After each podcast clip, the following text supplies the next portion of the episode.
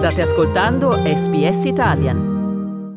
Noi eh, apriamo proprio con uh, gli aggiornamenti uh, sul conteggio dei voti che è ancora in corso con migliaia di schede elettorali ancora in arrivo. La Commissione australiana, elettorale australiana ha indicato che il Partito Laborista potrebbe arrivare a, de- a detenere un governo di maggioranza con uh, pochi seggi che ancora sono in, uh, in, conteggio e che sono in bilico tra un partito o l'altro. Ma vediamo in dettaglio appunto come prosegue il conteggio dei voti. Il Partito Laburista resta in testa con 75 seggi assegnati in Parlamento, segue la coalizione, al momento sono 59 i seggi assegnati stati, di cui la maggioranza al momento sono in Queensland, seguono i partiti indipendenti che per adesso detengono 10 seggi, mentre i Greens sono a quota 2. Ecco, eh, questo è molto interessante visto che i Verdi eh, avevano eh, praticamente nella giornata di domenica e di ieri eh, praticamente erano convinti di avere tre seggi in saccoccia, tant'è che il leader dei Verdi, Adam Bent, aveva parlato di valanga verde. Ecco, secondo la commissione elettorale eh, in realtà il seggio di eh, Brisbane non è ancora deciso e dopo il conteggio delle preferenze, delle prime preferenze il, liber- i liberali sarebbero in vantaggio. Anche qua partita non ancora conclusa, per cui al momento i uh, Verdi hanno due seggi sicuri, quelli di Griffith e di Melbourne, Brisbane ancora incerto. Ecco, e poi sempre sul sito dell'Australian Electoral Commission eh, compare appunto che gli unici due seggi che al momento sono chiusi sono quello di Gilmore in New South Wales, che eh, sarebbe andato ai Labour, e quello di Deakin in Victoria, che è andato invece ai liberali. Eh, al conteggio attuale i laburisti sono in testa con il 52,24% delle preferenze a favore, mentre appunto i liberali hanno il 47,76%.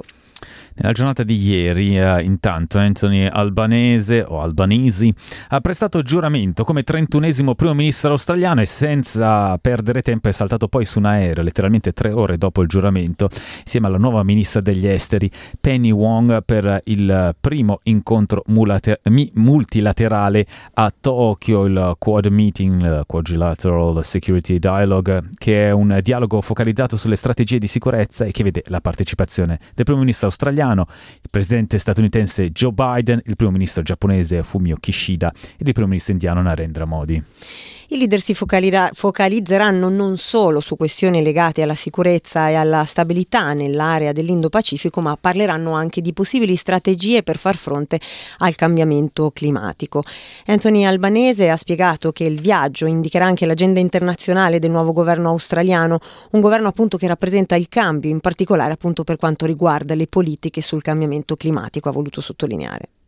To send a message to the world uh, that there's a new government in Australia, and it's a government uh, that represents a change in terms of the way that we deal with the world on issues like climate change. Ma allora facciamo un passo indietro e ritorniamo in Australia. Anthony Albanese è salito ieri eh, sul podio per la prima conferenza stampa da primo ministro, promettendo innanzitutto un nuovo approccio alla politica in Australia. Ascoltiamolo. I am incredibly honoured and humbled to have been sworn in as Australia's 31st Prime Minister. Australians have voted for change. Una frase appunto molto chiara e semplice. Gli australiani hanno votato per il cambio, ha detto Albanese, in fronte non solo alla bandiera australiana come da tradizione, ma anche alla bandiera aborigena, quella degli abitanti dello stretto di Torres, ribadendo anche il suo impegno a stabilire la presenza di una voce delle prime nazioni in Parlamento nella Costituzione, tra le altre priorità chiave. Ascoltiamolo. We will establish a National Anti-Corruption Commission. I've asked uh, for uh, that work to begin uh, already. And we will, of course, be advancing the need to have constitutional recognition of First Nations people, including a voice to Parliament Queste le parole di Anthony Albanese che ha prestato giuramento ieri uh, con la sua squadra principale, tra cui uh, il vice primo ministro Richard Miles, la ministra degli esteri Penny Wong, il ministro del tesoro Jim Chalmers e la ministra delle finanze Katie Gallagher. Il resto del consiglio dei ministri del neoeletto primo ministro sarà deciso e presterà giuramento la prossima settimana. Il Parlamento federale avrà sicuramente un aspetto molto diverso da quello attuale, appunto con diversi candidati di origine non anglosassone che vinceranno seggi, riflettendo così le comunità che rappresentano e chiaramente la diversità in Australia. Cliccate mi piace, condividete, commentate, seguite SPS Italian su Facebook.